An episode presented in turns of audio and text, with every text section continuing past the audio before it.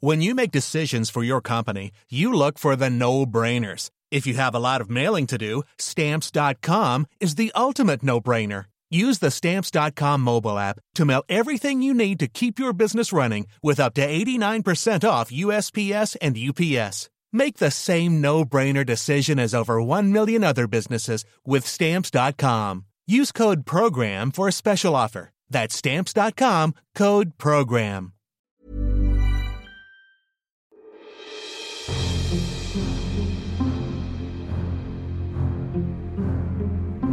There is, for the time being at least, a statue outside the Houses of Parliament. The man is bareheaded, his hat held under one arm. He holds a Bible in one of his hands and a sword in another. This apparently deferential and humble pose actually also depicts the paradox of the man's character his high religious principles and his low, ruthless actions. The man is Oliver Cromwell. And joining me today to discuss the making of Cromwell is Professor Ronald Hutton. Professor Hutton has written the first of three volumes of biography of Oliver Cromwell. This first one focuses on the first 48 years of his life, the period in which he established himself as a national figure. It takes us from his birth through to 1646, but finishes before Charles I's execution, the interregnum, and the Irish atrocities. It's a radical reassessment. It's a refreshing, skeptical, and really quite brilliant depiction of old Ironside, warts and all. Ronald Hutton is Professor of History at Bristol University. He's one of our greatest living historians, a leading authority on the British Isles in the 16th and 17th centuries, on ancient and medieval paganism and magic, and on the global context of witchcraft beliefs. He's the author of 17 books. Among them, my favourites, predictably for listeners of this podcast, are his book The Witch, A History of Fear from Ancient Times to the Present, and The Rise and Fall of Merry England, the ritual year 1400 to 1700. But as well as thinking about culture and society, he's also thought much about 17th century military and political history. He writes beautifully, and he is the perfect person to have produced this pioneering account of the only English commoner to rule England and Wales, arguably, as Hutton says, the greatest commoner of all time.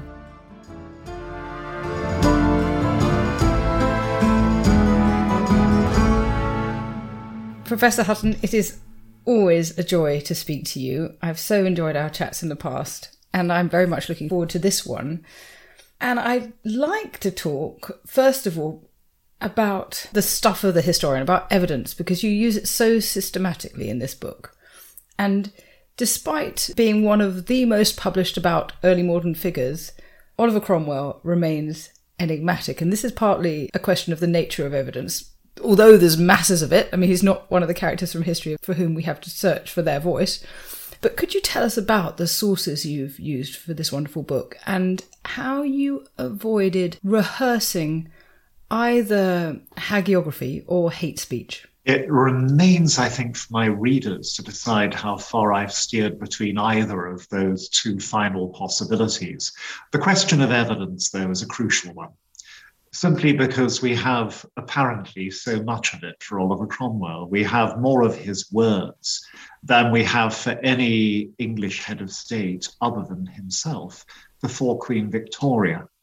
So, any biographer of Cromwell, especially one with a strict word limit from publishers, trying to do it all in one book, finds it very difficult not to use Cromwell's own self image as the scaffolding in which you hang the story. But just reading through all his writings and speeches takes a lot of time.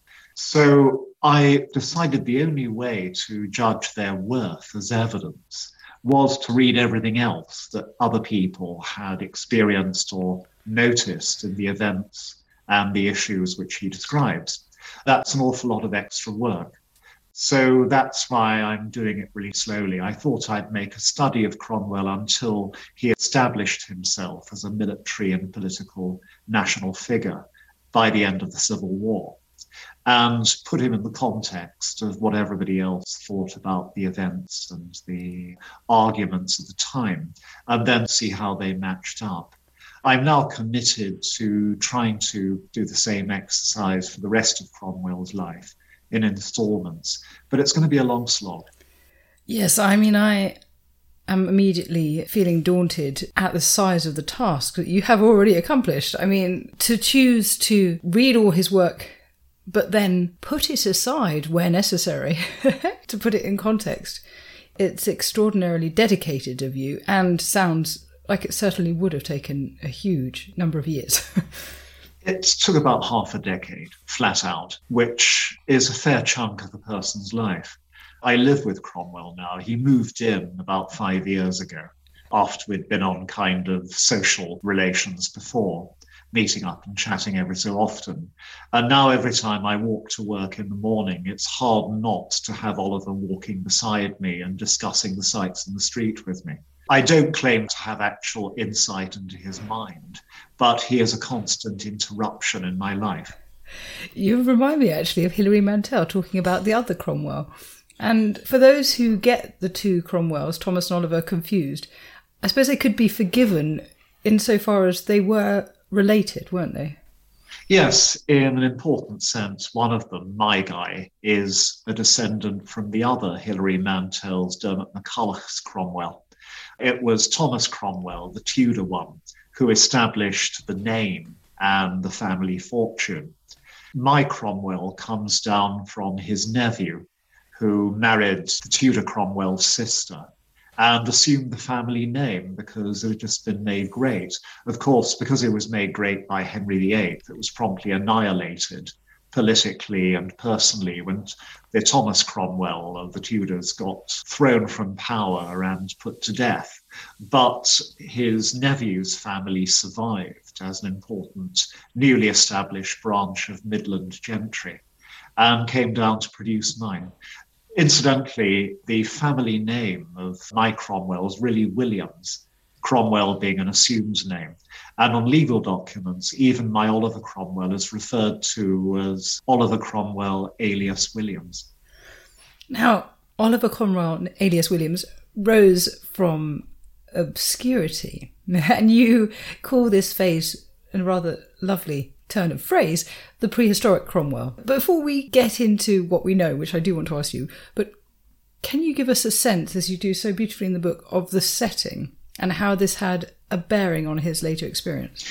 Mike Cromwell is a townie. He is somebody who has ample opportunity in later years to settle in or retire to the country and set himself up in a big mansion with a deer park and provincial friends and never does so. He grows up in Huntingdon, which is a declining medieval capital with lots of spare churches, now on rather hard times, but still very self important and very conscious of its place as a seat of MPs and a capital for trade.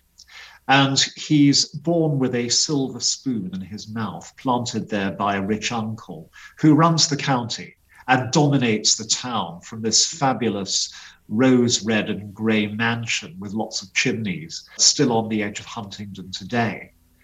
And he's okay there, punching above his own weight, MP, JP, town councillor, until Uncle goes bust. Oliver is then kicked out and ruined. He becomes a working tenant farmer. He's no longer a gent.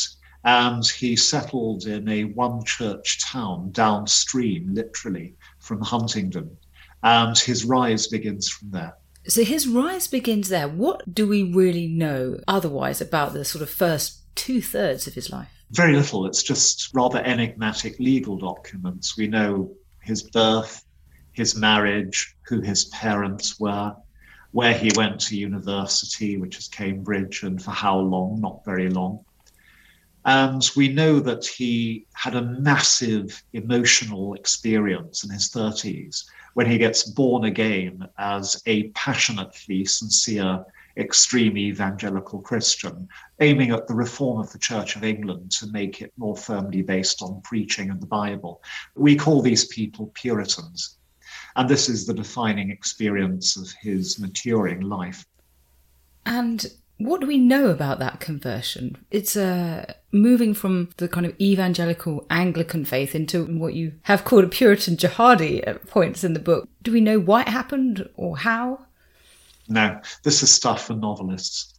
We don't really know where it happens, most probably in that little town of St. Ives, to which he's exiled from his home in Huntingdon when his career there goes bust. So you have this nice, plausible scenario of a ruined man, emotionally shattered, who's put back together again by renewed faith in Jesus Christ. It's a classic conversion scenario but we aren't really sure of the linkage between his personal fortunes and his religious change. We don't know who converted him. There are various Puritan preachers in the neighborhood.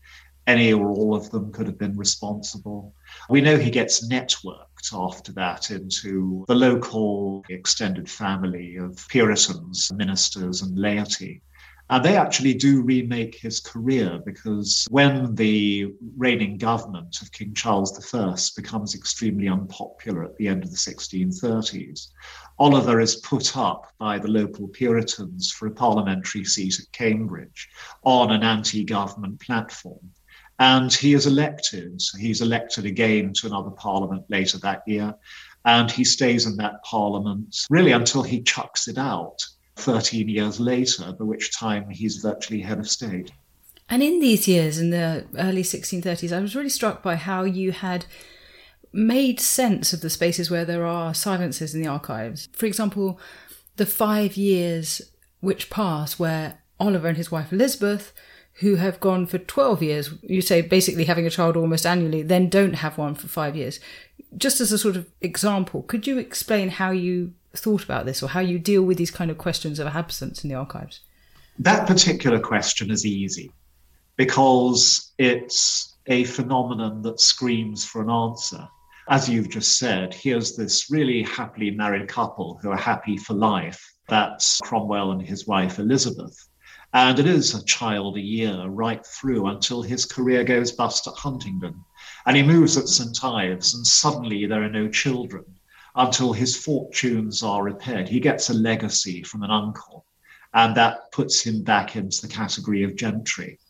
And he is then able to move again to the respectable cathedral city of Ely and resume the role of not exactly a local bigwig, but at least somebody in the top 5% of society. And then the children start again. So the gap really is quite dramatic and corresponds to a nadir of his fortunes. And the only reason for it is that the Cromwells aren't having sex. And that could be because he's suffering from depression. Or it could be that the family fortunes are so low, we don't have accounts, we can't tell. They just can't afford any more children. Or it could be that his loss of status at Huntingdon coincides with the death of the only one of his children to expire as a baby, cot death. And that may have wrecked the emotions of Elizabeth and Oliver for uh, half a decade. But however you read it, it's a sign of trauma. Yes, and that's so beautifully put in terms of thinking about the possibilities available to historians as they seek to interpret something like this. And so it's sort of out of this period of time, as you said, he converts. And I suppose the other thing we ought to focus on for this period in terms of thinking about his conversion is that previous biographers, of which there are a number, have seen this conversion as fundamental to his trajectory. Thereafter, that he became so devout and religiously driven that all his subsequent actions, good and bad, can kind of be dated back to this point, I suppose. How much do you think this was so? I think certainly that his religion becomes the informing emotional uh, theme of his life and he's utterly sincere about it. Nobody since about 1840 has thought that Cromwell was a hypocrite about religion. But increasingly, there is a built in problem for him, which is that he has to stay religious because he has this meteoric rise to military and political power and stardom.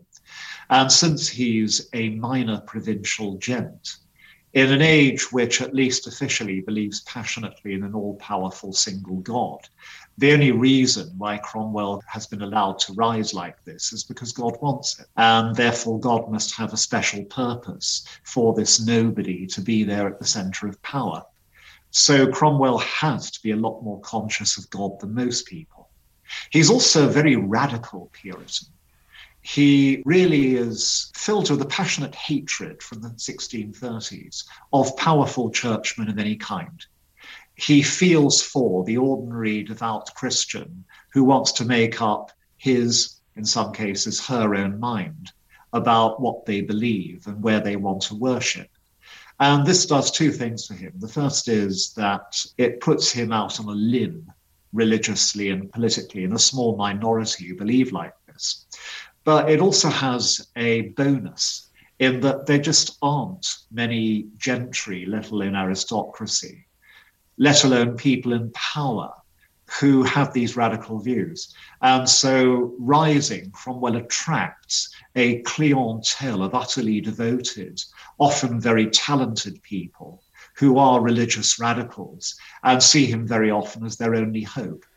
And these people fill up the ranks of his regiment, they become his allies in the army and politics, and they help carry him to power.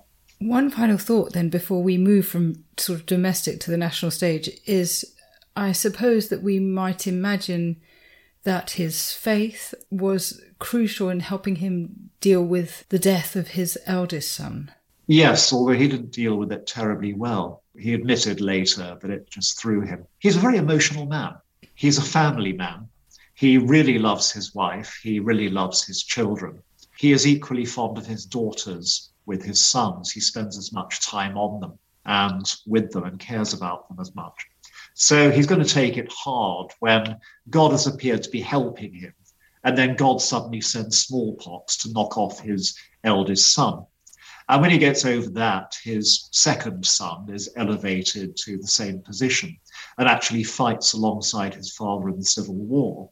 And then, blow me down, he dies of smallpox too. You know, that is the bacillus, which has it in for the Cromwell family. But smallpox is really the only disease at the time that hits royalty, aristocracy, gentry really hard. Notable members of the Stuart royal family die of smallpox, for example, including a queen. So this is an occupational hazard of being around in 17th century England.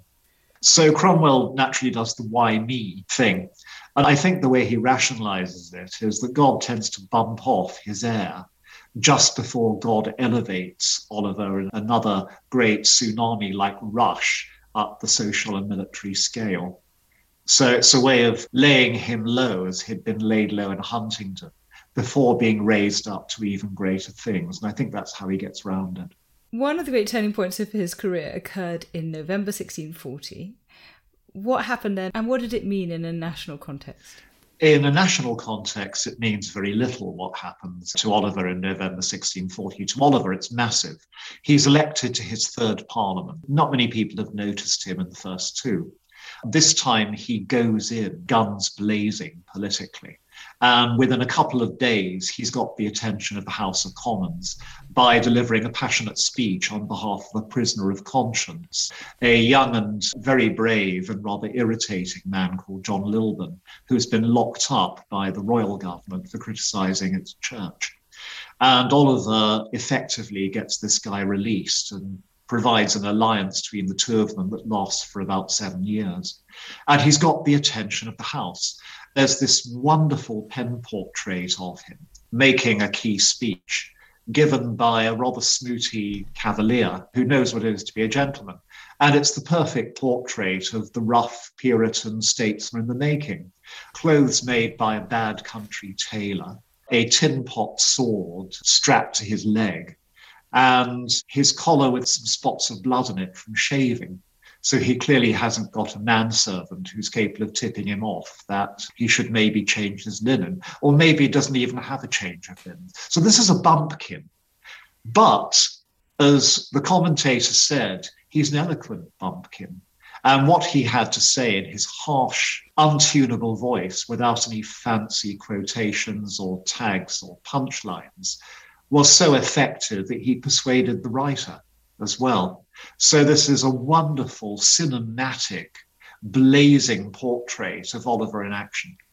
How much of an impact and how quickly did he have on the Long Parliament before civil war itself starts? He has quite an impact. He's not a leader by any means. He is in the second rank of the politicians who uh, oppose Charles I in the first two years of the Long Parliament, and who were then going to lead the nation into the civil war against Charles I. But there are a couple of things that make him effective. The first is he's totally dependable to this group. He always votes on their side because they embody the kind of things in which he believes. He isn't interested very much in political issues. He's hugely interested in reform of the church. He's a Puritan, that's where he comes from, and that's where he's going. But he's also a really industrious committee man. And it looks as if he reads the documents carefully. He turns up.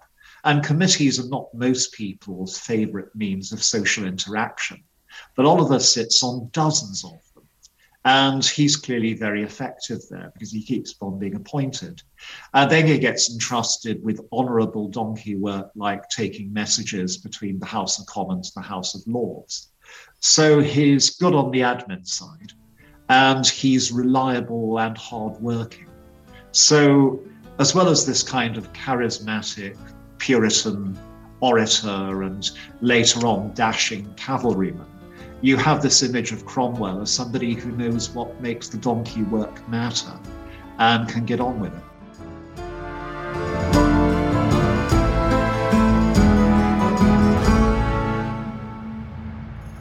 What caused the anarchy? How did medieval migrants shape the language I'm speaking right now? Who won the Hundred Years' War? Could England's lost patron saint be buried under a tennis court in Suffolk? How did England's last medieval king end up under a car park? And were the Dark Ages really all that dark? I'm Dr. Cat Jarman. And I'm Matt Lewis.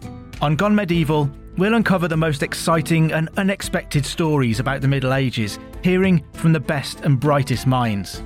We will disentangle fact from fiction, bring you the latest discoveries, and reveal how the so called Dark Ages laid the foundations for much of the world we're living in today. Subscribe to Gone Medieval from History Hit, wherever you get your podcasts.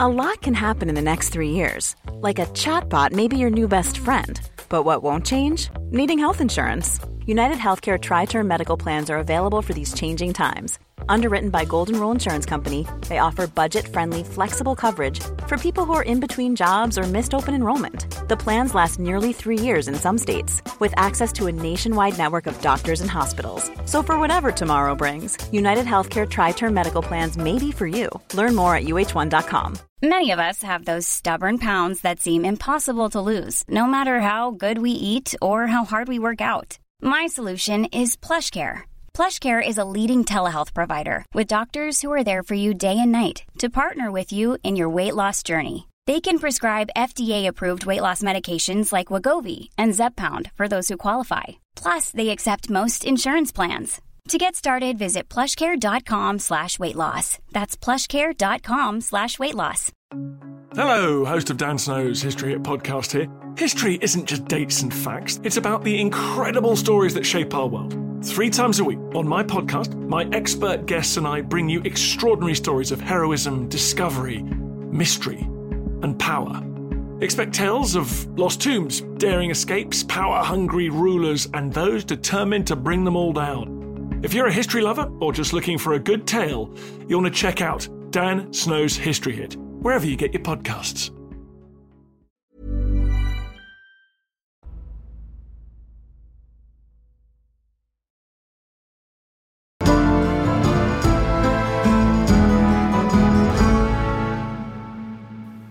Charles I declared war on Parliament in August 1642, and Cromwell was given a position in the military initially as a captain in the Earl of Essex's horse regiment. One of the aspects of Cromwell for which he's infamous is his later atrocities against the Irish rebels. But do you think that his taste for savagery actually can be seen really to have started in these years? I think what you're saying is that he's got a reputation for being a butcher in Ireland later. And I've indicated that he's pretty bloodthirsty even in England. And he is, he's a natural born killer. Towards the end of the Civil War, he toes the line when it comes to giving easy terms to surrendering royalists, because that really is the quickest way of getting the war to end. But earlier, he takes a pleasure in bloodletting which is relatively unusual. I mean, this, after all, is a civil war, and you have generals on both sides who have friends on the opposite sides and who speak with wonderful one liners like this war without an enemy. Well, Cromwell's absolutely certain that it's a war with an enemy, and the enemy is Satan, and his military and political enemies are the devil's followers. It's as simple as that. That's why I call him a Puritan jihadi, without any sense of shame or of misappropriation of language. In his very first effective leadership of cavalry, a skirmish in Lincolnshire, he routs and chases some royalist horsemen and exults afterwards in a letter about how they did execution on them for miles. In other words, killing as many as they could. Even more remarkable is the next little local action, also in Lincolnshire, in which he routs another group of local cavalier horsemen. And the royalist commander, who's an aristocrat, is knocked from his horse onto the ground. Now, this is a really valuable captive He's a noble. He can be exchanged for a prisoner taken from your side. And there's real credit in bringing him back like a prize from a hunt. They don't even think about it. Cromwell's second in command runs the stricken man through in Cromwell's exulting language under the short ribs which is a steal from the Old Testament. Stabbing people under the fifth rib is what you do to Midianites, Amalekites, Ammonites, and all the other ites who infest the Old Testament as enemies of the people of God. And it goes on like that.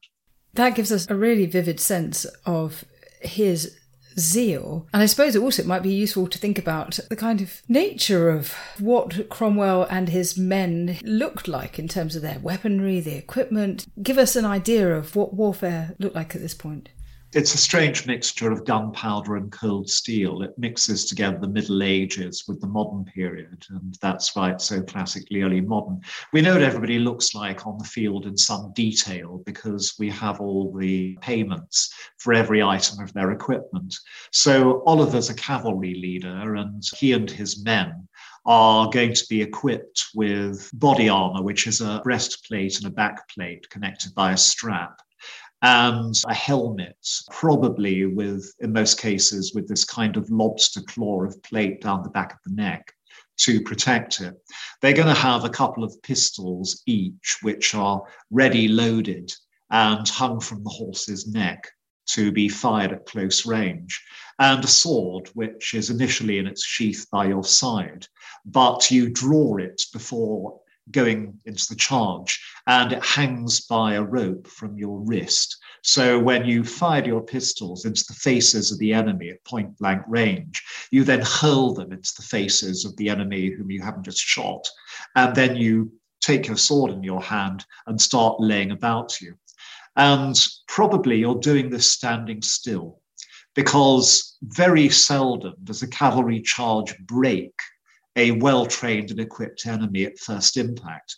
What it tends to do is hit a solid bunch of horsemen who are together with their thighs pressed into each other and receive the charge. There's a crash and they sway. And then the whole thing comes to a stand, and everybody is shooting and hacking at each other, literally a foot's distance from each other. So the swearing and the screaming, and the, the screaming of the wounded horses, and the pitching and the tossing is just a colossal wall of sound. And after a while of shoving back and forth, one line of horsemen will break and once they're broken, that's it. You can't actually turn a bolting horse.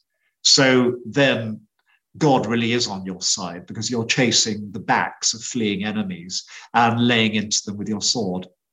The picture you paint is of one that demands extraordinary courage, as well as brilliance in terms of tactics. It really does. It's a horrible way to fight. It's an even worse way to die. And if you come in contact with infantry as a cavalryman, then you'll be facing pikemen. These are people with 16 foot long spears with heavy metal heads, which are intended to pierce you. And you'll be the targets of musketeers. These are muskets which have got by now to the standard of efficiency, where a well trained user can fire a musket ball every 45 seconds. Reloading and firing again. And by a musket ball, I mean something that's solid lead. It's a sphere about half an inch across, but lead's quite soft. So when this thing smacks into your body, it will splay out. So a piece of lead half an inch across going into you is going to create an exit wound up to six inches across, taking with it, with this lead, your blood vessels, nerves, bits of bone, and of course, singed bits of your clothing. So the potential for sepsis and a lingering death through gangrene uh, or just septicemia in the blood is pretty well overpowering. And yet, despite this extraordinary level of risk, crucial to Cromwell's rise is that he never lost a single battle, that he was a military mastermind. So, how was he so successful? Well, partly because he is a very good tactician and later on a very good strategician as well. He's a born soldier. Also, he's extraordinarily lucky. He is always, or virtually always, in a well trained, very well equipped, and well paid force, which outnumbers its enemy. And this is the crucial thing. If, as I've said, the classic cavalry encounter is two lines of men with bodies of horsemen at their back shoving at each other, if you have equally good discipline, training, and equipment, the side that's most likely to win is the bigger body of horsemen. And Cromwell's always got the bigger body of horsemen. So maybe let's have a look at an important case study. He's very much in command, Marston Moor. And this wonderful line that Cromwell said of the Royalists, God made them as stubble to our swords. Can you describe this battle for us and Cromwell's role in it? Yeah, the fact that he would refer to other human beings as stubble to our swords so exultantly indicates again his bloodthirstiness. The opposing army was slaughtered. Marston Moor is the biggest battle of the entire war, and it's an enormous royalist mistake in that the royalists have an extremely good pair of armies that have just joined up, but they're outnumbered by the three great armies of which Oliver is part of one. He's commanding the cavalry of the army of East Anglia, and when the two armies square up to each other, because the royalists were expecting the enemy to be retreating, they ran up hard against the rear guard of Cromwell's army and then screeched to a halt, suddenly realizing they were facing a determined enemy. And for the rest of the day, the two armies just stare at each other. They're far too close to each other. There's only a ditch between them. The larger army, which has Cromwell commanding the cavalry on the left wing, is up on quite a steep slope. And as the armies sit and stare at each other, the pioneers, these are the poor devils with the spades and shovels, in Cromwell's army filling in the holes in the ground and clearing away the gorse bushes and the bumps on the slope in front.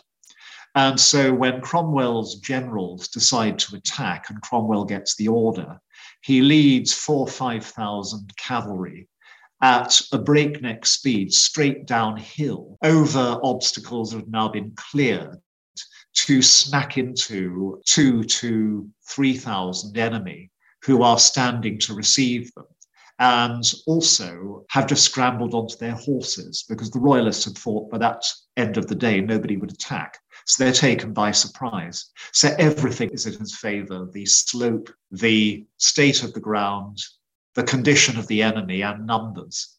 And after surprisingly quite a hard fight, given all these advantages, the Cavaliers break and Cromwell chases the men off the field. But then he and the infantry to his right, who are also from his army, stop, realize the fight's going badly and the rest of the battle, and wheel round the back of the royalist army to smash into its other wing from the rear. And this works like a dream. Both sides, the royalist army, are now cleared, which means that the infantry in the center are surrounded and can be destroyed in detail. And it takes hours to kill them. Four to 6,000 people are killed or mortally wounded in the course of the next few hours. It's a bloodbath. That is just extraordinary and so vividly painted. I mean, they're extraordinary numbers. If you think about even the size of towns at the time, that is a very good sized town that's being wiped out in the course of an afternoon. This is an awful war. The English Civil War is the bloodiest war in the entire history of England. It kills a greater percentage of the population than World War One and World War Two together did of the population of 20th century England. And we so easily forget that. That's absolutely true. And then, of course, the other great battle that people may well have heard of is Naseby. Did the victory here boil down to numerical advantage again? Yeah, it did, but also to ground and to moment. In this case, it was the royalists who attacked Cromwell's people, but they attacked with probably about half his numbers. And they were forced to attack uphill, a hill that's strewn with gorse bushes. And so Cromwell probably couldn't believe his luck as he and his horsemen sat on this ridge and watched a numerically inferior, disconnected enemy struggling up a rough slope in front of them. And all Oliver had to do was just hit them, smash when they were in the right position with his front line, and then detach his second line to hit them in the flank. And the result was a foregone conclusion. And with an entire wing of the enemy army gone, you can roll up the army from that side. So, so much about success is choosing the right location, being able to understand the geography, the topography, and position your army in the right place. Yes, but this is what warfare has been like probably since the Neolithic. It's all about the ground. I spend a lot of time on the ground in the book because of this truth. Also, I rather like the ground. In many ways, my book is a love letter to England. It is I love some of your depictions of the rivers, or early on, you give a very vivid sense of the place of quietness and darkness in most people's experience of living, which of course contrasts so much with our modern experience. It's kind of you to say so, but I thought really hard about those passages because they're scene setting in the earlier part of the book. And I thought, I know that some colleagues are going to regard this kind of thing as time wasting. When is he going to get down to the history we care about, all this scene setting? And I had my doubts about readers, but on the whole, people have felt those parts of the book to be some of the most memorable and valuable. And I'm really grateful for that. Because history is actually about people's everyday experience, as you've written about so much elsewhere, as well as about these extraordinarily important political and religious and military movements. And I suppose, without wishing to blow your trumpet too much, but I, I think the fact is that it is because you are a historian of all these things that you can do something new with something that is pretty well trodden ground.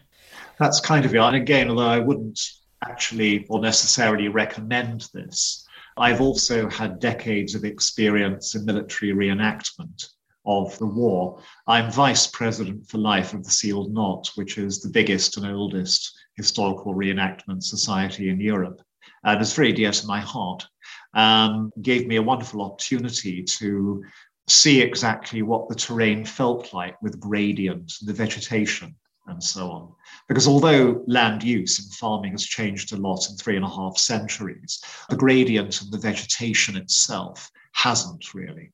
And also, forgive me, but I could never resist this. Some of the insights you get into the physical consequences of using this weaponry, like the appalling effects on the eardrum of gunpowder weapons at close range. If you're a musketeer an artilleryman, you can't get away from this. Even now, firing a gun that's in most cases about half the size of the field artillery that would be used then, you know that you need to get at least five feet away from thing for, well, while you're firing it. You fire it with a pole and keep your mouth open. If you close your mouth and cover your ears, your drums might blow out because of the impact. And also, gunpowder is a laxative and it blows in the smoke in clouds when you fired muskets or artillery.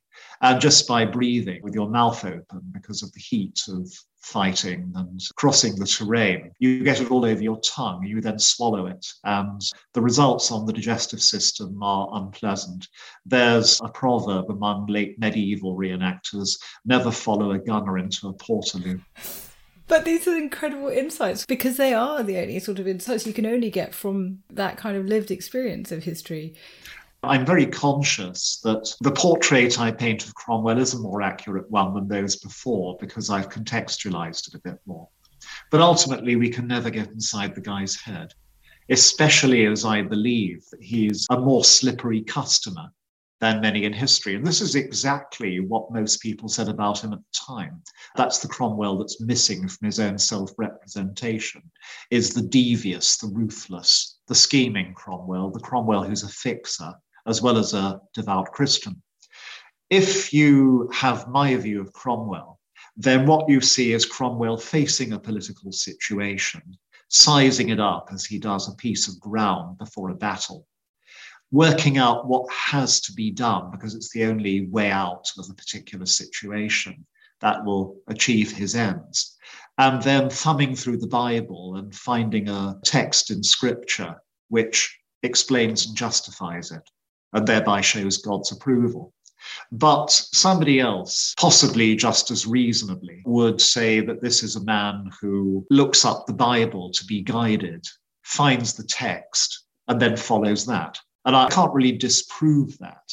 I can just suggest that the number of times in which Cromwell uses and dumps people who've ceased to be convenient to him and chooses a solution to things that really is the art of the possible, really is the only way out now for somebody who is determined pragmatically to follow events, does suggest there's more going on here than just being guided by God.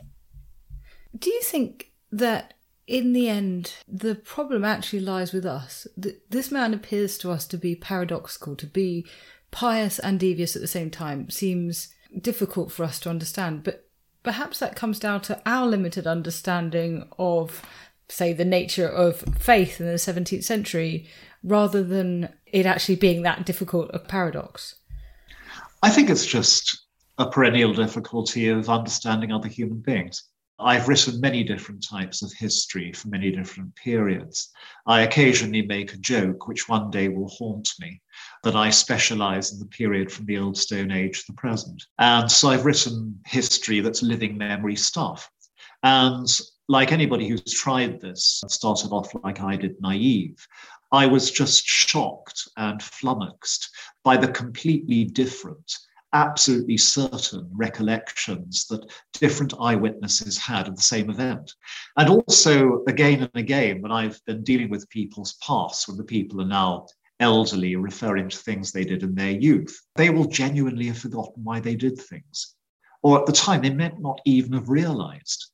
And I found myself in the disconcerting situation of saying, well, reading the records, this is what you seem to have done, and getting the answer, oh, is that why I did it? Oh, thank you for telling me, and said not ironically, but with perfect sincerity.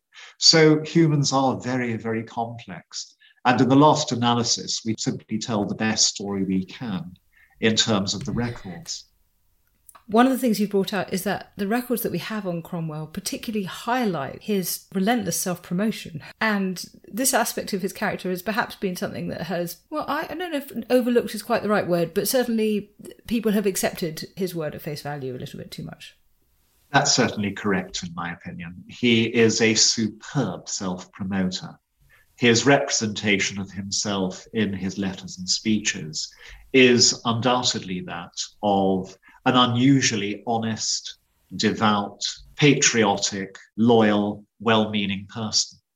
And pretty well the opposite impression of him in every sense except the devout and the patriotic is gained by those around him. They see an extremely and unusually devious, dangerous, unreadable man who somehow pinball like always seems to come through every tangled political situation with his fortune and career augmented while claiming God's doing all of it. I think he's quite sincere in claiming God's doing all of it, which is another way of saying he can't believe his luck. He does seem to have an extraordinary amount of luck that he took to active military command in middle age, that he survived all manner of near run ins with death. It's, it's remarkable. Yeah, he's got an iron constitution. He's a big guy he's solidly built. So it's not just that he goes through a whole series of military actions with barely a scratch on him. He gets a burn across the neck, probably from a pistol going off too close. But that's it. But he never gets ill properly throughout the entire Great Civil War. And this is somebody who's up all night on Bodmin Moor in several degrees of frost and then the following day still doesn't sleep, but rides 20 miles to Wadebridge, leaving cavalry consignment to block a retreat by a fleeing enemy.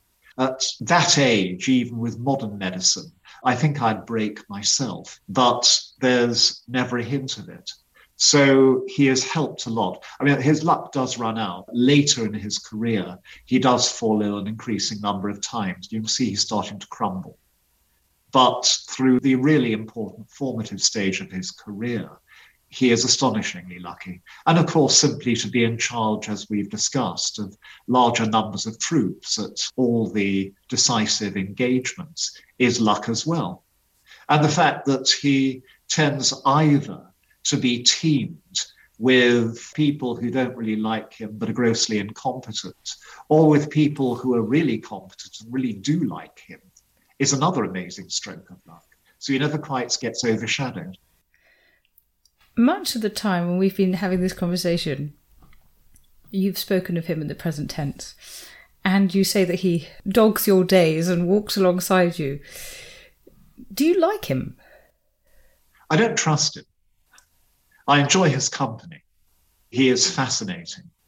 And I admire his talents considerably. But there's no point in having Cromwell to dinner other than to be entertained with his heavily skewed version of events, which I kind of know already from his own writings and speeches. You certainly wouldn't get the truth out of him, even his cups. And he did have a really puerile taste in party games. So, yeah, I think even I would pass on having Oliver as a social guest. As a business partner, he's really very interesting and you're walking on with him into volume two and three, and we will get to Charles I's execution and the interregnum and Irish savageries. Is the task a daunting one? No, it's about the same scale as book one. If I finish in book three, then I might get daunted because it might have to be an even bigger book than the last two. It'll cover the last seven years of his life and trying to tell a coherent story with an even greater bulk of evidence is going to be daunting, but I'll meet it when it comes. At present, I'm writing up 1647. I've done the work up to 1651, and I'm still loving every minute. For a lot of people, and they include many of my colleagues who produce superlatively good work, the actual act of writing is excruciating. It's something they have to do and they're satisfied with the result, but they're so relieved when it's over. Whereas for me, it's like a hobby. It's my basket weaving, it's my yoga, it's my ballroom dancing. Once I'm there with the pile of notes beside me and the word processor in front of me, I relax completely and sail off into another world and have the time of my life. I feel the same. That's the fun bit. Well, I hope you'll come back and talk to me about the Cromwell you're discovering in those later years at a later stage. That would be rather wonderful. I think it would be wonderful, but working with you always is wonderful because you're a very good historian who is unfailingly courteous and generous to colleagues. Oh, and I felt that the very first time we worked together. Most presenters and interviewers are extremely good people. That's how they get their jobs. But you do stand out in that. Gosh, I am blushing. Thank you so much for your kind words. And thank you very much for coming on. It's been a real pleasure. Thank you.